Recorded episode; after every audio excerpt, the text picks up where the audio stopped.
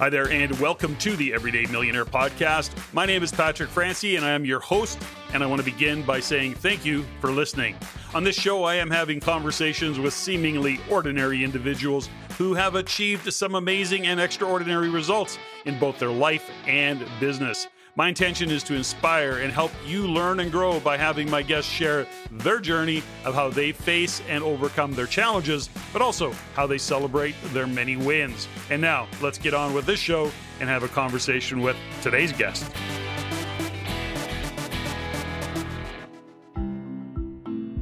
My guest today is a good friend and at times coach. Alan Kahn is back by popular demand for the 6th time on the show. And Alan has over 40 years of experience as a highly successful entrepreneur, manager, trainer, and executive coach for high-performing teams and individuals in business and education and human services.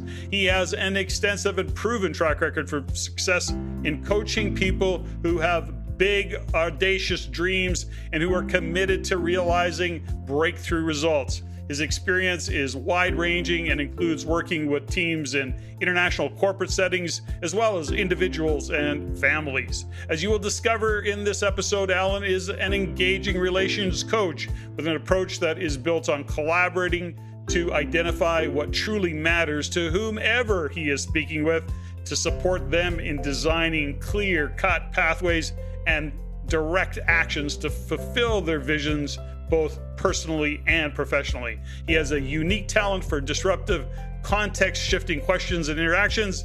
And today, he and I have a lot of fun and an engaging conversation that goes down several different rabbit holes as we catch up to reconnect. Listen in and enjoy.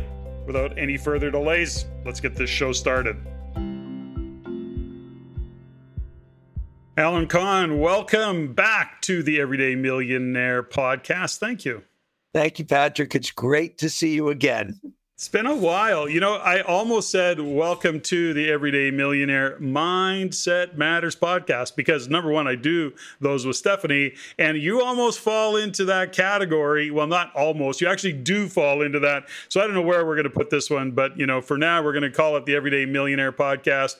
You've been on the show. This is how many times you've been on the show now? This is number 5. Number 5. And you are always one of the favorites. No doubt about that. When people are saying to Alan Kahn today, Alan, what do you do? How do you answer that these days? Because it's been a while and you've covered a lot of ground since the last time we spoke. You know, I still like the name. I'm a status quo disruptor. Yeah. And an evolutionary accelerator. You know, I'm still of the opinion, you know, that there is a predictable future, which if we don't interrupt the status quo, that's what we'll have in our business, in our relationships, in our life, in our health. And then there's a possible future. And you have to be willing to step outside of that comfort zone, that status quo in every area, if you want unpredictable results. And then I say evolutionary accelerator because, I don't know, all forecasts of doom and gloom aside, I think we are evolving.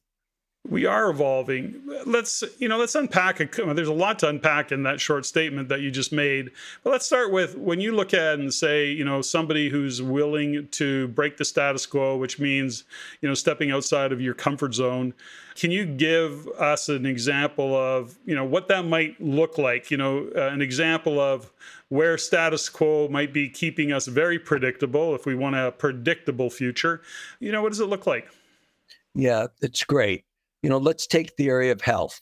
You know, there are people I work with and people I know. I don't know anyone who wants to be less healthy. People want to be more healthy, yeah? And yet people find it very challenging to start new patterns that will give you new, better health. You know, our brains want to expend as little energy as possible and want us to expend. So if there's ever a lion or a tiger coming after us, we have all the stored reserve. And as you know, I know you take care of your health. It takes energy to start new patterns. It takes an environment to support you in continuing with those new patterns. And most people think that just the desire or the commitment is enough. And yet we know that there's so many things we would like, we have a desire for, and yet we don't have them because we're living in the same paradigm, taking the same actions and wanting a different result. So when you're working with somebody, let's just hang on to that health conversation for a little bit. It's one that I'm familiar with. I've trained for many, many years and been consistent with it. But I have to say, when we went through the lockdowns, well, some people just embraced it and went, okay, I'm going to be a workout fiend every day, which they did. I kind of went, no, I lost my inspiration, my motivation. Yeah. My environment is very, very good. As you know, I got a fantastic gym, an oversized gym, if you will, right in my... in my, just outside my home, like in my yard, but I wasn't really inspired to do it. Now, you spoke of the environment. You know, when you're working with clients and you have that scenario where it's one thing to take somebody that has never gotten off the couch or hasn't been off the couch for years and years and years, or whatever that might be. It's one thing to get them fired up and going. But what about somebody like in my case, I'm back to training again, but it took a lot. It is a huge mental shift to get my ass in gear and get back to work. What the hell's going on? Any thoughts on that? Yeah, I don't spend any time with what's going on. I don't spend any time with people looking at why or their explanations. I only spend, you know, I'd rather look up and forward than back and down. So when we look up and forward, what are the actions that are needed, people need to take? So I have three people who I'm working with now, where every single day they're texting me, and just so that they don't feel like they're deficient, I text them on whether we did what we said we were going to do regarding our health, period, every day. Now, my experience tells me that 30 days is usually, for most people, enough to then take that structure out and have people move it to once a week. No, and then move it. I am a contrarian and, a rule breaker, even the rules I set for myself. So I'm looking at what's the least amount of structure we need to put in place to keep people taking new actions until it becomes habituated. Well, I think you said something there that, at least if I heard it this way, and I think I heard it, which is that, what are you working backwards from? So in other words, you know, forget about why you're not doing it. The question is perhaps why you are doing it. Why do you want to do it? Where are you going? What are you working backwards from? And give yourself a shorter term, maybe spread. Say, okay, well, you know, okay, you want to be a bodybuilder. Great. That's a long-term plan. But what are you going to achieve in the next 30, 60, 90 days, and keep working backwards from that? Is that totally? As a matter of fact, I like that you said that, because there was a period, you know, I know you have to put things in your calendar. And most people, the only thing they put in their calendar are meetings they're having with other people or calls. They don't put in when they're going to exercise, when they're going to work out. So I noticed for a number of months, this is 20 years ago, that I had in my calendar workout or exercise, and I'd ignore it. Yeah. I changed it. It says in my calendar, for a while it said, Alan's body is healthy and fit. That's what I was working towards. That was my why, to quote Simon, right? What I'm working, why? Then for a while I think you've heard me say this, Alan is healthy till the day he dies. Again, that's what I'm working towards. So we're much more motivated when there's something we're working towards than when there's something we're avoiding. You know, it's an interesting conversation, and I want to spend a little bit of time on health because I think it's so important. You know, again, all the success in the world kind of comes to nothing if health isn't part of it and you can't enjoy it. You know, as I was sharing with you just offline, we were catching up a little bit, and I shared my mom was 95 years old.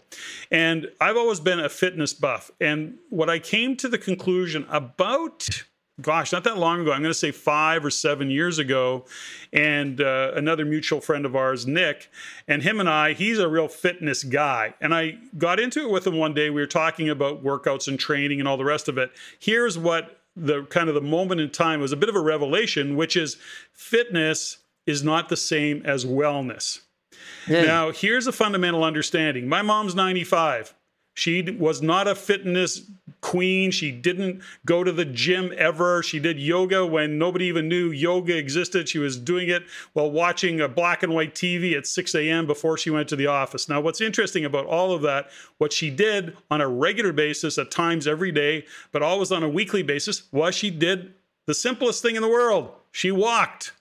And she walked 30, 40, 60 minutes when she did go for a walk. And she was doing that at 90 years old, her and 2 or 3. And they had their walkers, actually. And so they would rest every so often. But they'd literally walk a kilometer one way, a kilometer back. Here's the point. Her fitness wasn't particularly high. Her wellness, well, the proof's in the pudding, is off the charts. And that's such an important distinction. I think a lot of people confuse fitness with wellness, and even those who are just getting started. Any thoughts on that? Because I know that you're about being well. 1,000%. So, you know, at age, you know, I'm 73 now. At age 42, I looked forward and I created this future of being healthy till the day I die. Mm-hmm. Now, on the side, I always wanted to have washboard abs. Sure. Well, that's fit. I never got there. And I realized that the main reason I wanted washboard abs was because I wanted to be attractive to women. Mm-hmm. Now, on the other side of it, I'm happily married, been there for 45 years, with Catherine. It keeps getting better. She doesn't care whether my stomach is flat or not. So I said, I'm not really committed to being fit, but I am committed to being healthy. And I looked at 4 things that impact health. One is my immune system. So what am I doing to keep my immune system strong? 2 is what am I doing with regards to rest? What am I doing with regards to aerobic activity? And what am I doing to keep a positive mindset? Because we do know I bet your mom is one of the most positive people you know. 100%. It's rare that you meet someone who's 95 who what they are is a complainer. Very, very rare. So, you know, what am I doing that's having my mindset, my emotions, and my body be healthy, and my immune system? And funny, I had an hour break in my schedule today. Catherine and I went for a 45-minute walk, and I brought she walks a little, sometimes slower than I want to walk. So I brought 2 7-pound weights with me. So I'm doing the weights while we're doing our 40-minute walk. And then I don't like to spend a lot of time doing this stuff. I think you were more fitness buff than I ever was, and you still are. But there's an app that I downloaded from the New York Times, the scientific studies, you know, workout regime. I'm up to 16 minutes, 13 exercises, 1 minute each with a 15-second break in between. When I first started, it was 30 seconds with a 15-second break in between. Now it's a minute. So it's 17 minutes, 13 different exercises. I'm in the aerobic zone the whole time and don't need any equipment. That's fantastic. But see, that to me is a great program, you know, to follow, to stay well. With that comes the mental health as well. I mean, you're oxygenating the body, you're getting oxygen flowing, you're taking your mind off whatever stresses you might have in the moment. And it's a great way to stay well in, you know, healthy, physically, mentally, emotionally, of course, that all kind of ripple effect, right? And you know, for me, Patrick, for me, being healthy is a means to an end. You and I are both, and maybe many of the listeners, we're living a life of purpose. You know, I get out of the bed in the morning, not because I have things to do, but there's a commitment that I have, a difference that I want to make, whether I'm on a vacation, whether I'm working, it's all the same, which is staying true to my purpose.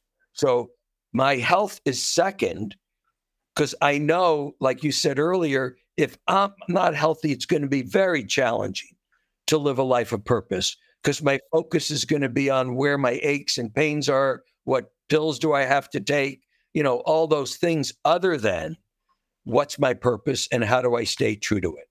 Well, you know, it's so interesting is that, you know, I want to get into this conversation of purpose. I also want to touch on operating system. You know, there's a fundamental philosophy that I know that you share, which is how I explain it is probably different, but I think the outcome is the same, which is we are the epicenter of our life. We are the center of our universe. And in that being of the center is that around us is our family, our businesses, our friends, or whatever our universe consists of. We're in the middle of it. You know, we are the CEO of our life, if you want to say it that way, however you want to do it. But ultimately, being the epicenter is that in order for us to look after all of the things that we need to look after, we have to look after ourselves. Got it. You know, if the proverbial shit hits the fan because we're not staying healthy or if we're not looking after ourselves mentally, emotionally, physically, financially, all of those things, we're no good to anybody. It is the classic case of put your oxygen mask on first. And This is kind of along that. Now, but part of what drives that whole thought process, I think, is that you need to have purpose. So let's dig into, you know, what is, you know, if you're the center of your universe and you're the center of your purpose, if you will, you're driving the bus, you know, how do you describe it? How do you describe it? Yeah, I start from a different place and I think I wind up in the same place that you are. Mm-hmm. So where I start from is we're part of a whole rather than I'm the epicenter. Got it. We are part of a whole. The whole is called humanity, period. If there wasn't humanity, you and I wouldn't be here. We are part of something called humanity. Yeah. And our lives can be about what are we going to get or what are we going to contribute, period. Now, I like the image of I'm a little bubble on this evolutionary wave, but my job is to be the best bubble I can be. That's part of this evolutionary wave. And I consider you and I part of the same wave. Mm-hmm. Really, we are part of the same, which is why we resonate. And you recognize people who are part of the same wave, whose roots are in the same soil. How we're expressing may be different. You mentioned operating system, being someone who's has an operating system of arrogance and self-importance. It's been important for me to create a different narrative than I'm the epicenter of the universe, but I'm part of something that's bigger than me, that was here before me, that will be here after I'm gone, and what's the contribution I'm going to make? Mm-hmm. In order to make that contribution, I need to be healthy, period. Yeah, I need to have my relationships be healthy. I need to be a demonstration of health. You're right. So you come at it a slightly different way, but the result is pretty much the same. So it's but I love that perspective. That's what I love when I have these conversations with you is the expansion of that perception. Now you touched on purpose. You know, I mean, gosh, it's got to be one of the most asked questions, or I don't know what my purpose is. I don't, you know, and then I don't know what my passion is. And, you know, like there's all these kind of phrases and words being used. Let's talk a little bit about it because I know you do work in that space. When somebody says to you, Alan, I don't know my purpose, you got to help me. Where do you start? So I start with defining what a purpose is. And, you know, it's not the definition. It's a definition. Mm-hmm. So a definition of purpose is like a mission statement, a direction, an impact, an outcome, a purpose. It's not a goal. So let me say what it's not. It's not a goal. It's not what you're going to do. It's the impact you're going to make. Mm-hmm. End of story. Impact where? Everywhere you go. And it's the impact you're committed to making, even if you don't go there. You know, the analogy that I like to use is you and I were invited to a party. And we were invited to the party because the organizers of the party wanted us to make a contribution to that party, to impact the quality of the party. So that party's going on right now. There's 8 billion people at it. Why did they invite Alan to the party? Why did they invite Patrick? I say why I'm invited to the party. And you get to say, no one's going to tell you, here's your purpose. No, you get to say. So I said I was invited to the party because the organizers wanted all hearts to be full and all beings to be enlightened. Mm-hmm. Full stop. So in every interaction with you, with my wife, with the folks at the coffee shop, on the airplane with my clients, am I staying true to that purpose? Am I leaving people with a better access to their hearts being full and to being enlightened? Mm-hmm. Okay, let me just be on the other side of that for a minute, and I'm going to kind of go into it. And I do have an understanding of where you come from because we've worked together many times over the years. But let me just kind of be the naive one here and ask the fundamental question. What you just said is, that's pretty big. Like, that's really profound. Like, I don't even know what that would mean for me. Yeah. And so how do I get to that? Like, how do I, I'm now 40 years old. I've got 3 kids, a wife, I got a career.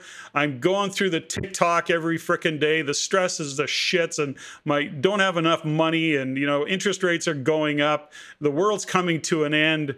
How the hell am I supposed to have any other purpose but to survive and look after my family?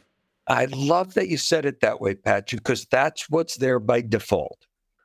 Our brain's job is to have us survive. Mm-hmm. End of story. And it's working full time to do that. Looking out for threats, coming up with strategies, avoiding things, going towards other things. So our brain do not care if we're fulfilled or if we're happy, unless they've been retrained. Mm-hmm. By default, our brains want to keep us alive. Mm-hmm. So our brains, in the morning, the first thing our brain thinks of is, what do I have to do today? Not who am I going to be today, but what do I have to do today?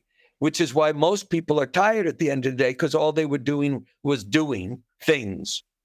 They weren't being something. So how to find your purpose is when you interact with somebody and you're inspired by the impact you had on them, what is that impact?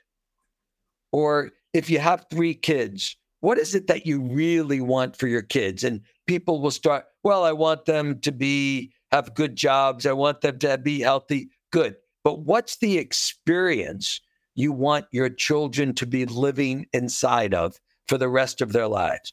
I want them to be grateful and connected. Okay, so maybe your purpose is people are great, living in gratitude and being connected to others. So what is it that inspires you when you have that impact on another? That's one of the simple ways that people find their purpose in just a short conversation. So when we talk about our purpose, so for example, when you look at your purpose, somebody could say, what's the expectation? So in other words, what are you getting in return? What's in it for you? What's in it for you? When we look at purpose, from my definition of it, is we're living our purpose. We're just being true to ourselves without an expectation around it. And it's because we're living true to who we are, what lights us up, where our heart takes us, where our soul takes us, our spirit. It isn't about, now you owe me. Can you expand on that a little bit? I'm probably not doing a great job. You just said it better than I would have said it. Okay. When you're living true to your purpose, you disappear. You disappear inside of your purpose. Life becomes an opportunity to fulfill on you, to get better and better and better. And by better and better and better, what I mean is more reliable for staying true. Mm-hmm. So the game I'm playing with my life is to be reliable for living true to my purpose 24/7, even in my dreams. And why I put even in my dreams in there is because I like big games, even though I don't know that I can achieve that ever. That's something to strive towards, to stay reliable. when people are threatening me to stay reliable to my purpose, when I've just produced an amazing failure to stay reliable to my purpose, true to my, when I've just produced a great success and I'm getting all this acknowledgement, good, stay reliable, stay true to my purpose. So that's the direction, you know, and I like looking at purpose also, Patrick, as a direction. You know, I used to call it, I think when we first met, your true north. Mm-hmm. But I don't like that anymore because, you know, if you keep going north, eventually you start going south. So I call it my true east. You know, it's got that wisdom in the east and the orient and all. So you can keep going east forever. You never run out of east. You do run out of north. Mm-hmm. So, and every interaction, was I going east? Was I going northeast? Was I going west? Was I standing still? So in every interaction, I can say, was I true to my purpose or not? And if I wasn't, what do I need to do to true it up? Is it fair, Alan, to say that purpose is not about you? Yes. It's about the contribution. The contribution that you're being. Now, what gets in the way? Can I just please do put one? Yeah. It's, by the way, it's the same work I do with large companies and medium-sized companies. Is their reason for being in existence is to make a profit. It's about them. Mm-hmm. If their reason for being in existence is to serve the customers, serve the community, serve the shareholders, have the employees feel like it's the best place they've ever worked, don't destroy the environment while they're doing it, be a contribution, then the company's much more likely to be successful if they have a useful service or product that they're offering. Much more likely. Mm-hmm. Well, you make it really good. Okay, so I want to go back a couple things, you know, and again, is that, you know, you've been playing this game for many, many, many years. I mean, your history goes back into the early days of Landmark work, which you did extensively for many years. You became an independent many years ago. You've worked with some of the biggest and best corporations in the world, along with some of the biggest names in the world. Yeah. And when you look at this body of work that you do, it's interesting because even at that level, men and women are looking for purpose. They're still trying to find and go there. So it's not like this is for the mediocre or the meek or the, you know, just getting started. It's at every level. Purpose is real. It gets in people's way. And Patrick, it's something I'm moved by you and by where the conversation goes. Because I just was thinking, you talked about mediocre at different ages. Why isn't our education system oriented around, in fourth grade, what's your purpose? Don't even get me going. Rather than 3 + 3 = 6, what's your purpose? And are you living true to your purpose? Because it's, you know, I have 2 grandkids, they're 10 and 13. And I'll tell you, they have purpose already. And their lives are different than your average 10-year-old, your average 13-year-old. If you look at them, if you hang out with them, they've got wisdom, living true to something other than immediate gratification. Yeah. They still have screen time. I'm playing video games with them and all of that, but there's a purpose behind it. I want to go back, though, to, I don't want to miss the question I wanted to ask out of that, which is this. I cut you off. No, that's good. That's good. That's perfect. The question that I was going to get to, one of many that I still have, yes, was what the hell gets in the way of people, number one, discovering their purpose, first off. Yeah. And even if they find it, how do you get off? I can tell you that I've got off track somewhat in my purpose, more built around how I got off track on some values, my values, which is connected. But let's just talk about what takes people off track or gets in their way of getting to it, you know, based on your experience, because, and I know there isn't any one thing or any, you know, it's just a thing, but give me, you know, based on your experience, what is some of the things that people bump up against? Yeah. So it's anything that reactivates our ego, anything, or as Jung would say, anything that's in our shadow, anything that we see as a threat.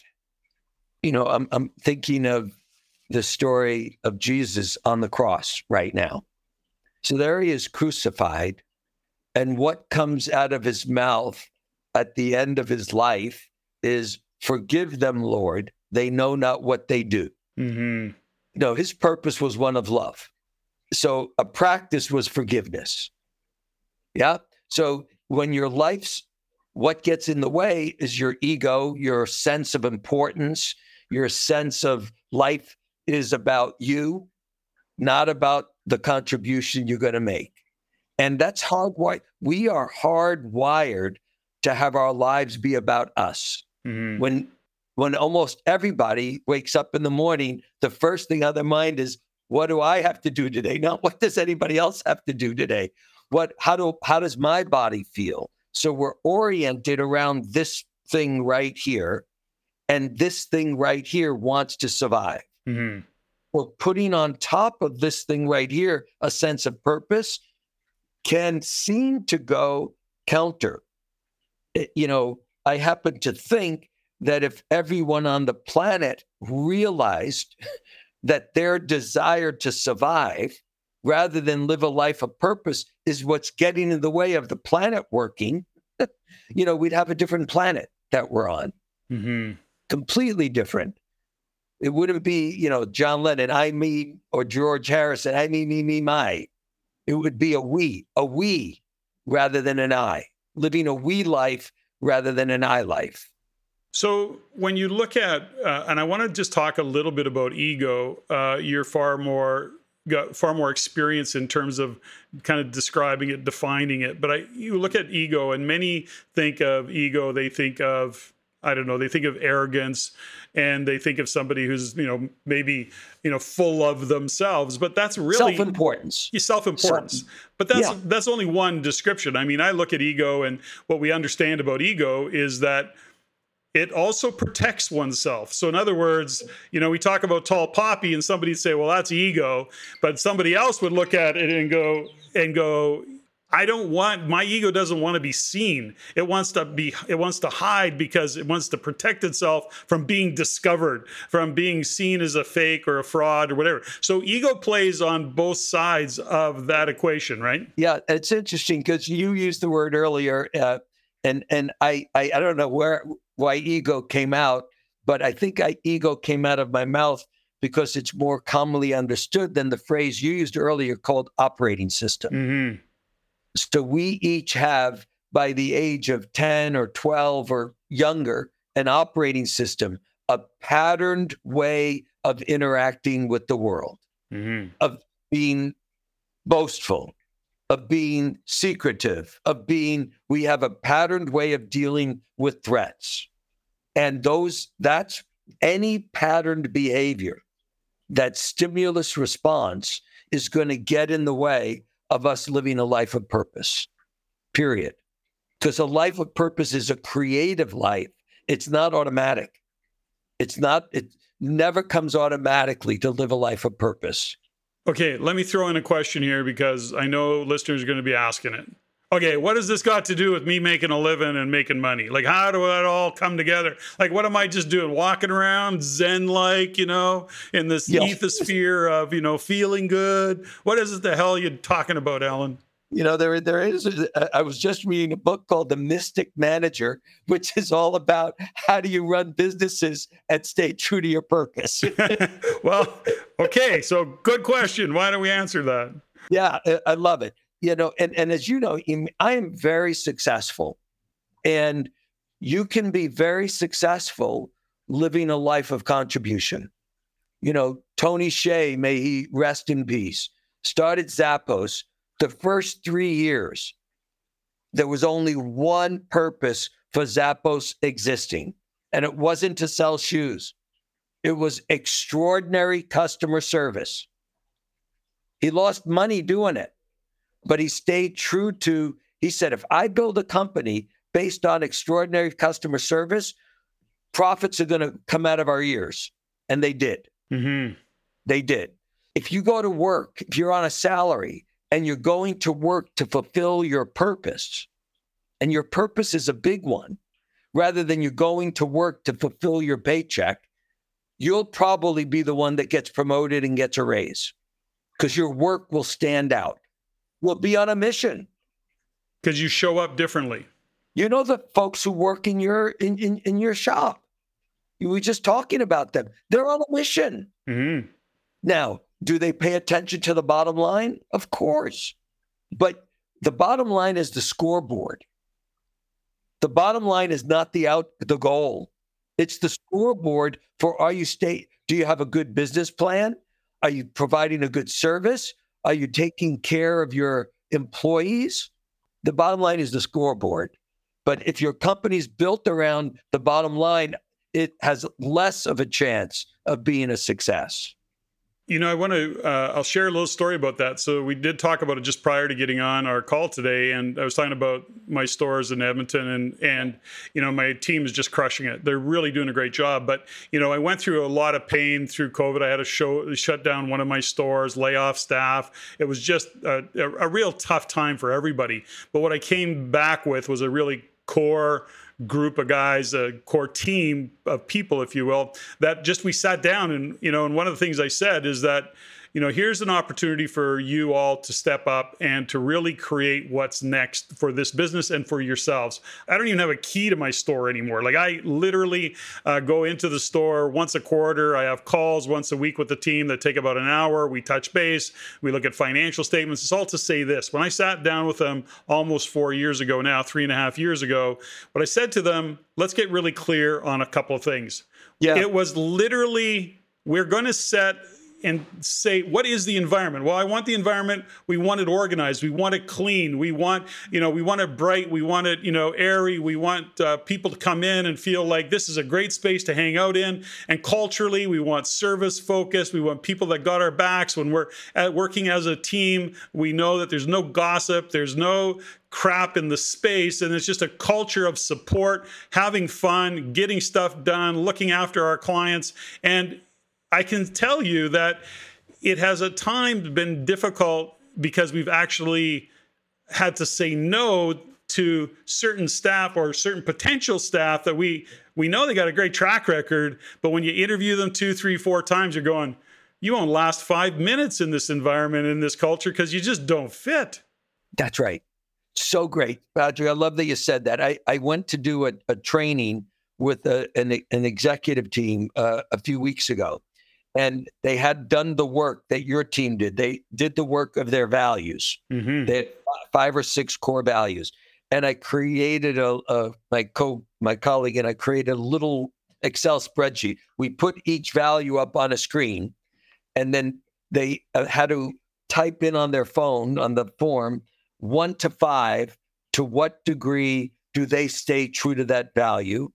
And then 1 to 5, to what degree do they think the team is staying true to the value?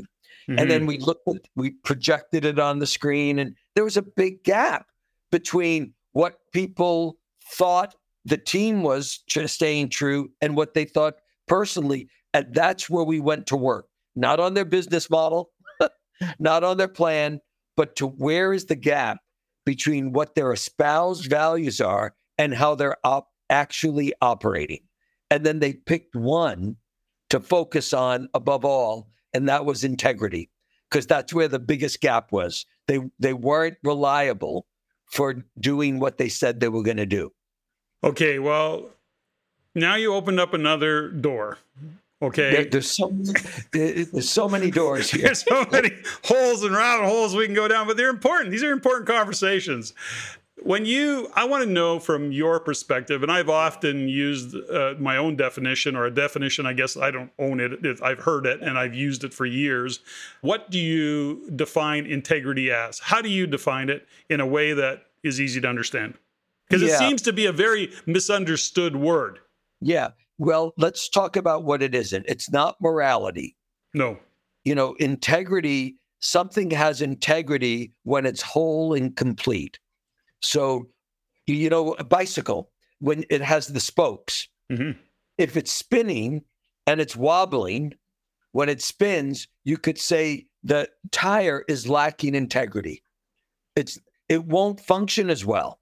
Mm-hmm. So what do you have to do? You true it up. You tighten the spokes, you loosen the spokes, so it spins true. So integrity is living true. to something, is operating true to something, is doing things the way they're meant to be done, is in the terms of your word. Integrity isn't keeping your word. If you keep all of your promises are too small. Mm-hmm. But integrity is honoring your word. Mm-hmm. So if I give my word to increase performance by 5% in this quarter, then if I have integrity, I'm going to come up with a plan that'll have me increase it 7%. So in case I miss it, I still keep my word. If it gets towards the end of the quarter and I'm not going to hit my 5%, integrity is telling, hey, Patrick, I promised 5%. I'm going to end at 4.2. Mm-hmm. I want you to know that's not what I promised, but I'm not going to keep it. And here's what I'm going to do to compensate, to make up for not keeping it. So it's not about keeping your promise, but it's about honoring your word. And when you know, you know, it's like if you're going to be late for a meeting, you don't just show up 20 minutes late. Good, I'm in traffic. I'm going to be 7 minutes late. Mm-hmm. Letting people know when you're not going to be keeping your word is part of what operating with integrity is. So let me bounce some things off you. So I hear what you're saying. And when I hear what you're talking about, I look at that as integrity is being and keeping your word, doing what you say you're going to do as a statement of character as well. Beautiful. Okay. Agreed. Okay. So I want to take it to the next level. I always hold, I don't want to use those words. I hold integrity. Yeah. By my primary definition, which is, and when it go back to integrity being structural. So in other words, it could be a bridge, it could be a bike wheel, as you said, it could be a car, whatever. It's structural integrity. When I look at my personal, my own structural integrity, when I say, if I'm in integrity, it means I'm being true to myself. Thank you. That's the ultimate integrity, is true to yourself. Got it. And here's something that's interesting. And I got this many, many years ago. Somebody said a drug dealer could, in fact, be in integrity. He could be totally operating integrity, being that he is true to his word. When he says, I'm going to do this, he does that. When he sells you this and says it's 90%, blah, blah, blah, it is that. He is totally in integrity with who he says he is. However, one place where he's not or she's not in integrity is as a citizen. Right. Would you class that as moral integrity, perhaps? Well, no, because, societal integrity. Societal integrity. Right. As a member of society, that person lacks integrity. Yeah. But, you've often heard there's honor among thieves, right? Sure. They have their own code. For sure. So within that culture, they're operating with integrity, but as members of society, they're not. No moral judgment on it. Because as soon as they legalize that drug that they're selling, now they're operating with complete integrity. It really is interesting. So... Well, but let's do one more, because a lot of people on this call are in relationships. Mm-hmm. So what does it mean to operate with integrity as a father, as a mother, as a son, as a daughter, as a partner? Mm-hmm. Well, it means you have clear agreements that you've aligned on, and you're honoring them. And when you know you're not, you're responsible for communicating and cleaning up the mess. Mm-hmm.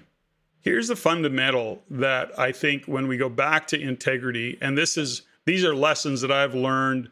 You're familiar with some of them, but certainly when understanding, purpose, when understanding operating system, when literally being cognizant of living true to your values, first off, you have to know what your values are.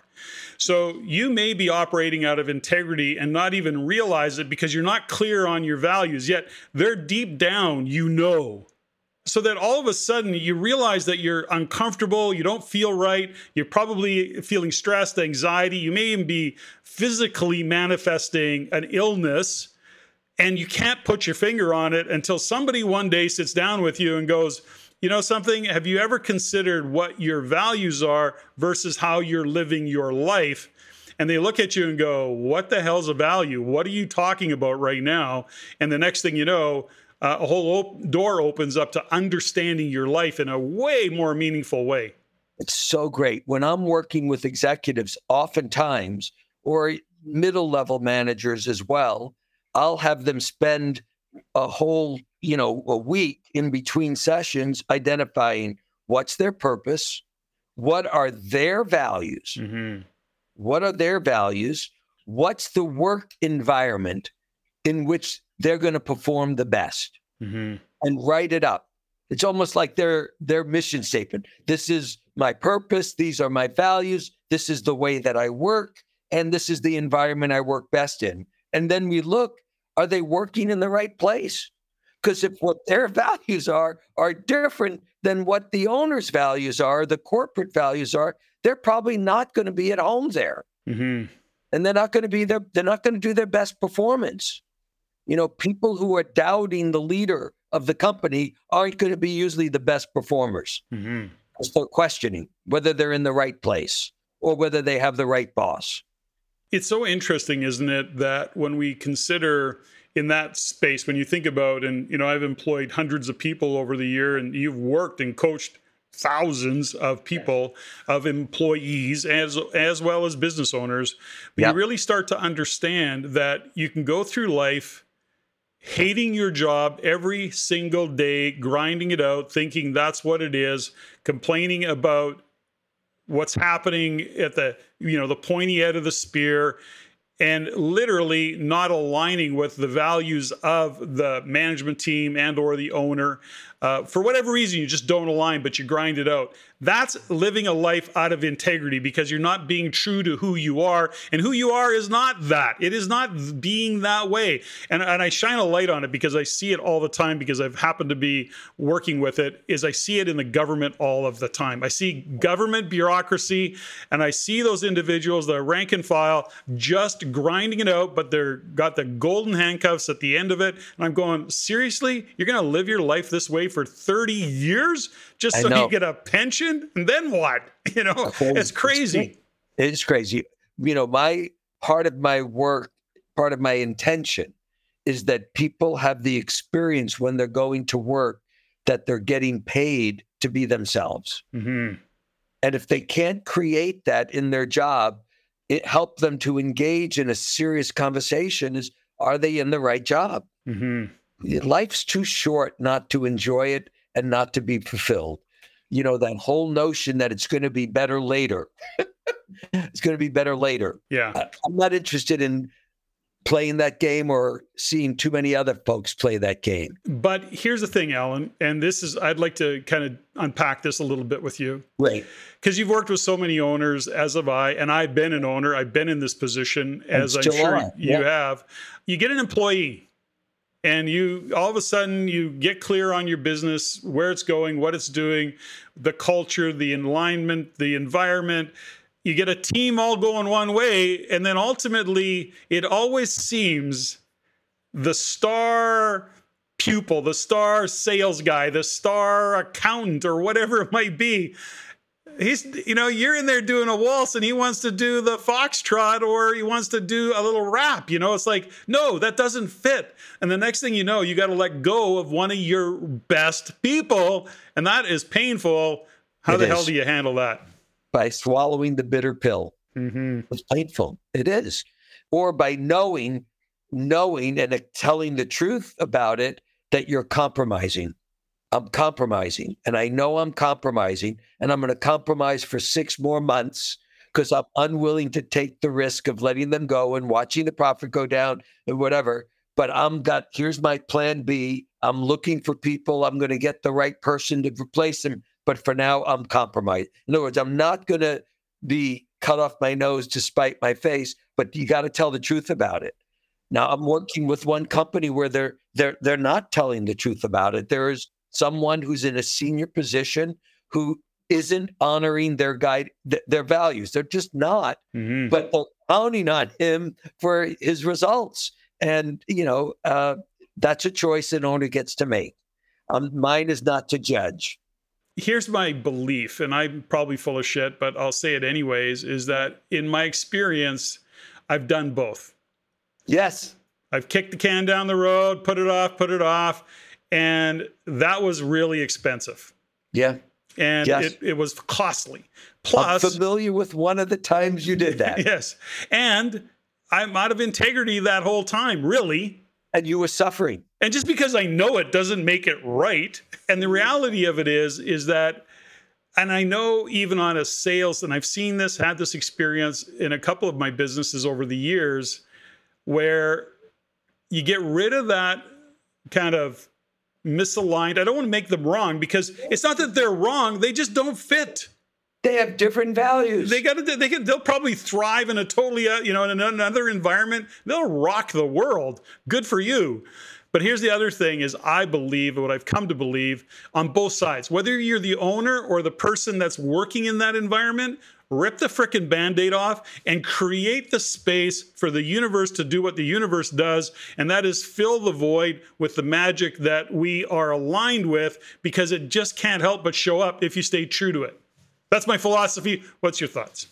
I agree. You and I love each other because we have very similar philosophies, but you can't tell someone to do that. No. You can model it. You can do it yourself. But the guy or the gal who's running the company, they've got to learn it for themselves that that's the best way to go. Mm-hmm. And sometimes you only learn it by yourself by doing it the wrong way a couple of times and seeing it didn't pay off. And I can tell you that in my 40 years of business, it seems all of my lessons are the hard way and the most expensive way. That's what it seems like. I know it's not the truth, but today that's what it feels like. Some of us have harder heads than others, and it takes more work for it to get through. Oh boy. But it's important, I think, to have these conversations and to really kind of self-assess. One of the things that I think this many years in, the people we work with and how we've evolved, what do you do when you're working with somebody and you're trying to bring them to just creating, I think the first part of any journey starts with the awareness that you need to go on a journey. Yes. Good. And self-awareness, it seems people are not as self-aware as we think they would be, or because we live in this, I don't know, I find that I'm in this constant world of self-assessment and self-awareness and trying to improve and be better and kind of looking at what I could have done better, whatever the story is. And I know that many of our clients are that way as well, but it's not all that common. And people many don't want to go on the journey. What the hell's with that, Alan? Come on, you're older than me. Tell me what's with that. It's uncommon, and our job is to make it more common, but it's uncommon. Mm. It is uncommon. Again, going back to education, it's not that you and I weren't raised to be self-aware. We weren't raised in that environment where that was valued. We had an experience at whatever age we did that went, aha, that's the answer. Being more aware. And we both started playing that game, knowing that it's a game that has a mountain with no top. Yeah. Yeah. No top. Yeah. There is no end to that game. The thought process, when I think about, the different bodies of work that you've done and that you've shared some of your insights with me over the years and that we've done, there is no point of entry for anybody. There's tools that you look at, but you have to kind of discover what you're bumping up against. One of the books that I know you're familiar with, and I'm just, gosh, I could name dozens of them as you could, but a book that showed up for me is Untethered Soul. Sure. And, Michael Singer and the work that he's done over the years, but really understanding what's underneath all of these things that we're trying to get to. Yes. Now, when you're working with clients, is that a body of work that you're kind of embracing and, asking those questions? I'm not sure what the questions are, because although I'm familiar with the book, I didn't read it. Okay. Even though it's been recommended by many. Yeah. So that now I already have it on my list of books that I want to read someday, but I'm not, so I don't have to even write it down again. But there are fundamental questions, and There's a guy out of Harvard. He taught at Harvard Business School, and he looked at executives and he said, extraordinary executives, the leaders of the leaders in the executive field, they've all had what he's called a crucible moment. And for some of us, that's what it takes to turn towards self-awareness. So he defines a crucible moment where everything fell apart. Maybe your business tanked. Maybe your marriage failed. Maybe there was an illness that left you. But the sentence that you said to yourself, the narrative is, what got me here won't get me to where I want to go. Mm-hmm. And until you get that some level of an experience that, yeah, all the success I've had, it's still not going to get me where I really want to go, I don't think people turn towards self-awareness. Mm. Because they're still driven by external rather than internal. Mm-hmm. Yeah. That's a great insight. You know, those are, and I think that's probably where we experience people in, you know, those individuals that, no, they're good. They're going to do what they do and they're fine to ride off into the sunset, only ever doing that. And it's enough. We live in a little bit different world where it never seems to be enough. There's always something else, another world to conquer, another, you know, investigation to take on, another layer of development that we can embrace to be better. And, but that goes back to, you know, for example, your calling is that in order to live that calling, you have to continually be upping your game. Oh my God, for sure. It's interesting. The more successful one gets, the more challenging sometimes it is to stay true to one's calling, because that success has a certain intoxication to it. And you can get lured into it and seduced by it rather than, okay, no, those are trappings. They're wonderful. I'm glad I have them. And here's my purpose. So I, you know, am always coming up with new themes of where I need to keep developing myself and need to keep growing. Always. Not to make my business better, but to keep me, you know, Bob Dylan had a line, he not busy being born is busy dying. So you're either expanding or you're contracting. Good line. Good line. And if you're staying the same, you're contracting because the universe is expanding. So, you know, you and I are on a growth trajectory for ourselves, and we put ourselves on that. You know, sometimes it's lonely to be on there. Sometimes we're judged by others for the values that we honor. And you and I are both committed to staying true to it. There's something that I'm interested in from your perspective, Alan, which is, you know, part of living a calling and being, you know, one of the human needs. And this is where I think we cross over perhaps into ego, and we have to be careful of it. But as human beings, we need to be a contribution. Yeah.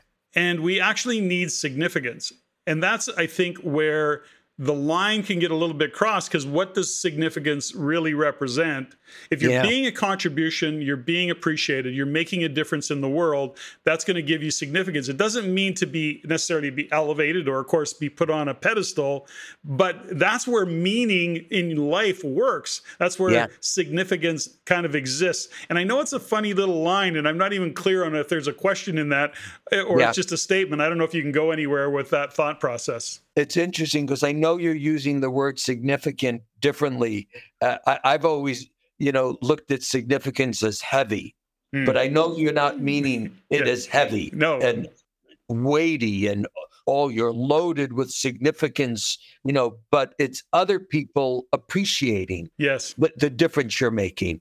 You know, I think as employers or managers, creating an environment where the people in it feel appreciated. You know, it's not just what you want from them, but you're creating this learning environment where mistakes, it's okay to make mistakes because there are opportunities to learn, and where people are validated for what they provided. I think that's critical for having healthy workplaces and, on the personal level, healthy relationships, you know? Yeah. You know, I think I love what you gave me there, because what I'm going to take away from that is, you know, that the word, I think and I want to go back to it, is, you know, appreciation is another way. That's really actually, I think, what I meant when I'm talking about significance. It's really about appreciation and perhaps validation that I matter. Totally. And, you know, on the one hand, you know, on the journey that we're both on, we want to be able to generate that experience independent of, you know, what's going on around us, to get biblical again. Yea, though I walk through the valley of the shadow of death, I fear no evil. You know, one of the lessons I continue to have to learn, and I've learned it to a degree, but I'm not saying I'm done with it, is when I'm not being perceived by people I care about the way I want to be perceived. Mm. I think they're judging me, and their judgments are wrong. And I have 20 people who agree, but it still matters when that one person sees me that particular way. I'm not one of those people that says, yeah. To the degree that it gets to me is the degree that I'm still attached to what people think, rather than am I being true to my values? You know, it's interesting, and I don't know the exact quote, but it's not about what people think about you. It's what you think. It's what you think people are thinking about you. And it's such a mess, isn't it? Yeah, that we get into. Right. So when we look at what you think about you, what they think about you, and then what you think they think about you. Exactly. It's such a mess. All things seem to matter. Yeah. Humans, we're such a mess. So, yes. You know, I want to go a little bit into, and tell me where this fits in when we talk about operating system. Yes. You know, you've been married a very, very long time, 45 years? 45 years. No. All right. We've been together 46. Yeah. We got married in 79. So we married 44. 44 years. Yeah. So I look at, you know, the relationship, what does it take to be in that relationship? And I know it's not a straight line. It goes up and down. And I think that, you know, Stephanie and I talk about it in our relationship. We've been together 30, we've a little over 30. We've been married 27 years. Like when we get into it, we get into it. Like we go hard. And, but there's a few things in terms of how we argue. Number one is we argue, we never insult, we never mean to hurt or, you know, we can debate shit really hard and we can be angry with each other, but it's just in how we argue. It's not about the other person or making them feel bad or, you know, complaining about how they look. Like it's none of that. And out of that comes often growth. You know, we may pout for a day, but we always come back to each other knowing and being able to review, reflect, and go, okay, here's where we need to get to. So it's not a straight line to have an amazing relationship. And the one agreement we do have is that we just will never leave each other. Yeah, someone was a young person about 20 years ago, maybe 15 years ago, they were getting married. They said, anybody who's been married for 20 years or more, write in this book the keys to staying married for 20 years or more. And somebody wrote, don't leave. Yeah, exactly. The key to a long marriage is not getting divorced. Patrick, to what you said, you know, I some of my work is with couples, but either couples in a work setting, you know, where they're colleagues, or couples in a relationship setting where they're lovers. And, something I got exposed to maybe 3 years ago, it was called do a retake. So anytime you get into one of those things with your partner, the first person to notice it says, wait a second, I think we need to do a retake here. Mm. And then you actually replay it, being your better selves. So you don't just talk about what went wrong. Here's the way I could have said that, and then how would you have spawned? And you actually play it out like someone just gave you a new script, because it's all up here. What you're doing then is creating that neural pathway so that next time you might be more likely to take that new script rather than repeat the same old fight. Do a redo, do a replay. You know, my parents had a thing, you know, that they said, you know, never go to bed angry. So resolve that mistake, that breakdown, resolve it before you go to bed, and then do a redo, do a do-over, take a mulligan. You know, there was an exercise. I don't know if it was you that gave me the exercise or Anurag, and this was years ago in World of Relationship. And I share this because I will still do this every so often when I know I'm not being my best self. Sure. And that is, the exercise was this. For the weekend, I think that was the assignment. It was a Friday. For the rest of the weekend, everything you do, you put Stephanie on the list. So in other words, if I'm going to go up and if I'm going to go grab a glass of water, Stephanie, I'm going to grab a glass of water. Would you like me to get you a glass of water? She says, I'm going to go up and take a shower. Let me go and run the water for you. Make sure it's hot. Like, think in terms of what am I going to do for my significant other every time I make a decision, every time I make a move? How will I include her? How will I fold her in so that she's part of it? Like, something that puts her in front of all of the decisions I'm making at any given time. So it was like, focus on her for the weekend. And it was, I think I described the exercises. I remember it anyways. It's kind of how I do it anyways now. I'm stealing that one. You didn't get that one from me, but that's going into my toolkit, and that's going to be coming out of my mouth next week with some of the couples that I work with. Thank you. I'm going to tell you something. I did that for 3 or 4 days the first time. Yeah. And one night we curled up in bed and Stephanie rolled over to give me a kiss goodnight, and she says, I just wanted to ask you one question. What did you do with my husband? Where did he go?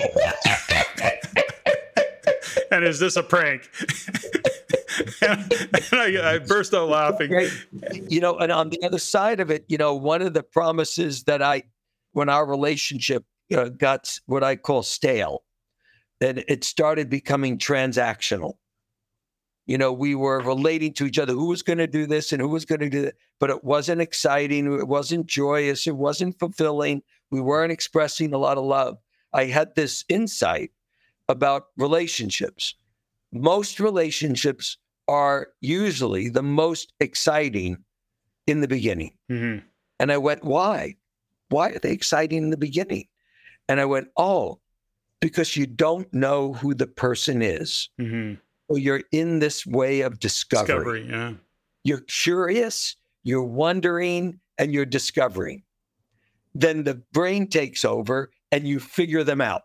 Okay, now I know the way Stephanie is. Now I know the way Catherine is. If I want this, do it this way. If I don't want, and so it becomes formulaic.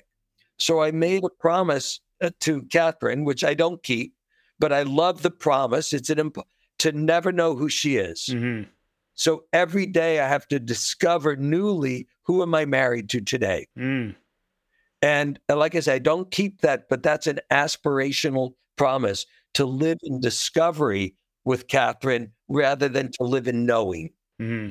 You know? Yeah, I look at, you know, and I'm so blessed because Stephanie, it's like she lives to look after me, yet she's a very busy, accomplished business person.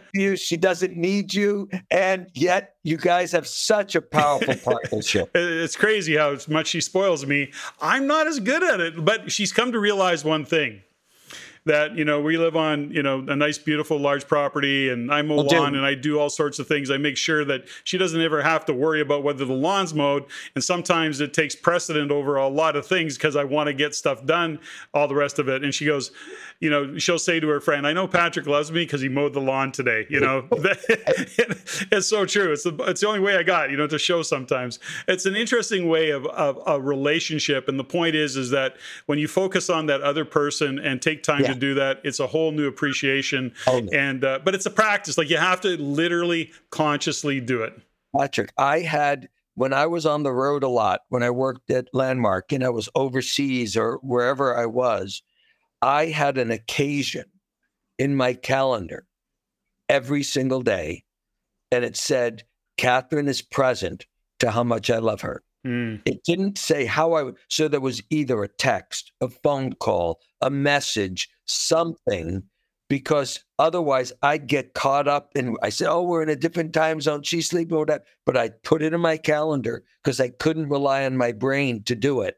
But I wanted that result. I didn't want the distance and the time apart to unravel what we had built. Mm-hmm. Now, we talked a lot about, you know, a lot of different things, but something yes, I want to get, we covered a lot of ground here today. I want to just add, you know, when we talk about, okay, so how do I want to phrase this question? I have to think about it a little bit, but let me just put it out there and then we can work backwards from that. Good. So I'm thinking about operating system. Yes. And the fact that we can consciously adjust and understand what our operating system is to put in corrections and improvements and do. Or let's use a computer term. We can update it. Update it. So what plays into that is some of the things we talked about, you know, knowing what our values are shifts our operating system, right?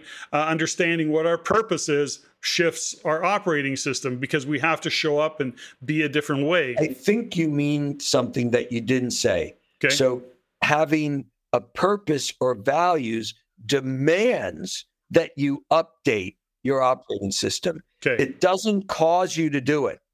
Yes. Got it. It does not cause... You know, there's all those plaques on the wall about mission statements. And if people aren't actually changing their behavior, they're just slogans. Beautiful. So that is really, and then now when we kind of come full circle into this conversation about relationship and, you know, we, of course, we threw in their careers and businesses and all the rest of it, but that's all really being aware and bringing our awareness to our operating system. How do we continue to upgrade and or, you know, expand on it, if you will, create capacity, because that's such an important part of it. You know, I can't even express the capacity that I've gained, how much I've stretched over the past, even 5 years. It's crazy. Yes. Yeah, because you're open to that. But it's intentional. And that's what I mean. Yep. Oh, sorry, I didn't say it right. You're more than open to that. You're committed to that. Mm-hmm. You know, there's something that's very simple in my view and profound at the same time. 3 distinctions that I've noticed over the last 6 weeks and have been talking to people about that distinguish us from other mammals. So one is we have imaginations. Mm-hmm. So human beings can imagine things that don't yet exist. Mm-hmm. For better or for worse, we can imagine calamities. You know, we can imagine, you know, growing. We can imagine being in an extraordinary relationship. The second thing we can do is we can commit. Just imagining, that's like daydreaming. That's tripping. You're tripping, man. Then we can commit. So you've not only imagined a better Patrick, you're committed to developing it. And that shapes how you spend your time and your energy. And then the third thing we can do is we can tell stories. You know, we make up a narrative, whether we want to or not, we make up a narrative about what's going on. And most people don't distinguish their narrative from what's actually going on. They think they're a narrative. Oh, I think I'm not good enough. No, that's a narrative. That's not a description of fact. So being able to, are we living in an empowering narrative? Have we imagined something that inspires us? And have we committed to living it? And I think those 3 things, you know, can keep us moving forward. You know, so the narrative that I live inside of is that I'm growing and developing. Mm-hmm. And that everything that comes my way is an opportunity, whether I succeeded or not. I live in a world of opportunity, not because I live in a different world than my neighbor, but because the narrative I have about the world is it's rich with opportunity. Mm-hmm. And the future is not written. And getting back to full circle, you and I get to determine that. We get to write that future and then live true to it and accomplish it or have a good time failing to accomplish it. Alan, we could go on a long time. We're going to have to do a part 6, no doubt about it. I love talking to you, Patrick. And if the way I get to talk to you is you get to interview me again, I'm game. Well, I'm hoping and I'm confident that we bring a lot of great value and a great insights to our listeners that maybe, kind of pique their interest and or set them off on a path of self-discovery and, maybe shift trajectory for the better and to give them some food for thought, if you will. I often like to use Wayne Dyer's famous phrase, which is when you change the way you look at things, the things you look at change. And, sometimes what I like and love about the podcast and the guests I have and these kinds of conversations is I've got proof of it because I've got lots of feedback over the years, but it really is kind of exciting when that somebody can take a comment, one of those kind of nuggets that we don't necessarily even intentionally throw out there. It's just part of the conversation. And it becomes a fork in the road. That's right. It literally can be that profound. And, when we talk about, and I love this, the analogy of shifting trajectory, right? Whether it's a golf ball or a snowball, you run down a hill, a trajectory at the top of the hill, 1 degree out, goes a long way, And so you can set a very positive trajectory, but it doesn't happen all at once. It's a slow process, and you just really intentionally set a trajectory and start working towards that. And yes. Alan, as we wind things down, I'm going to leave you with the final words. Anything you want to say that you felt you didn't say, and or is there any kind of profound guidance, an insight that you want to share? Well, you just reminded me of a Woody Allen joke. When you come to the fork in the road, take it. When you come, that's true, right? It's actually a great quote. I love that one. I didn't know it was Woody Allen, though. Maybe it wasn't. I don't have anything profound to say, just to be clear about that. Final words, Patrick, I just appreciate you.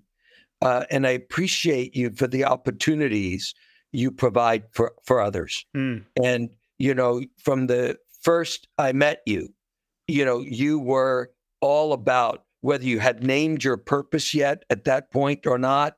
You were so clear that your businesses were about providing opportunities. Mm-hmm.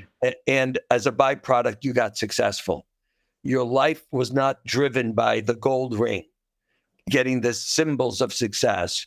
Your life has been driven since I've met you by being the real deal and trying more and more and more to be the real deal as a father, as a husband, as a son, as a business owner. And, there's not enough real deals out there. And I'm fortunate to consider you a friend and a colleague and for you to share your audience with me. So thank you. Thanks so much for that, Alan. And we didn't go through all the rapid fire questions today, but the one question that I don't ever pass on, and that is, what are you grateful for today, Alan? Being alive and having another day to live true to my purpose. Beautiful. And I, my friend, am always grateful to have conversations with you, to share in these conversations at a time right now. This is very helpful for me. So I hope our guests got as much out of it as I got out of it. I'm also always grateful for the life I live, the wife I have, and the family, the health. So thanks very much for joining me on the podcast today, and look forward to the next one. Awesome. Ladies and gentlemen, thank you for listening. If you found value in the podcast, please take the time to rate and review and share with others. Share with your friends, as it is my goal to always improve and to provide the highest value for you, the listener. If you have any comments, suggestions, or questions you'd like answered, please email me at ceo@raincanada.com. That's ceo@reincanada.com. I look forward to hearing from you. And until next time, Patrick out.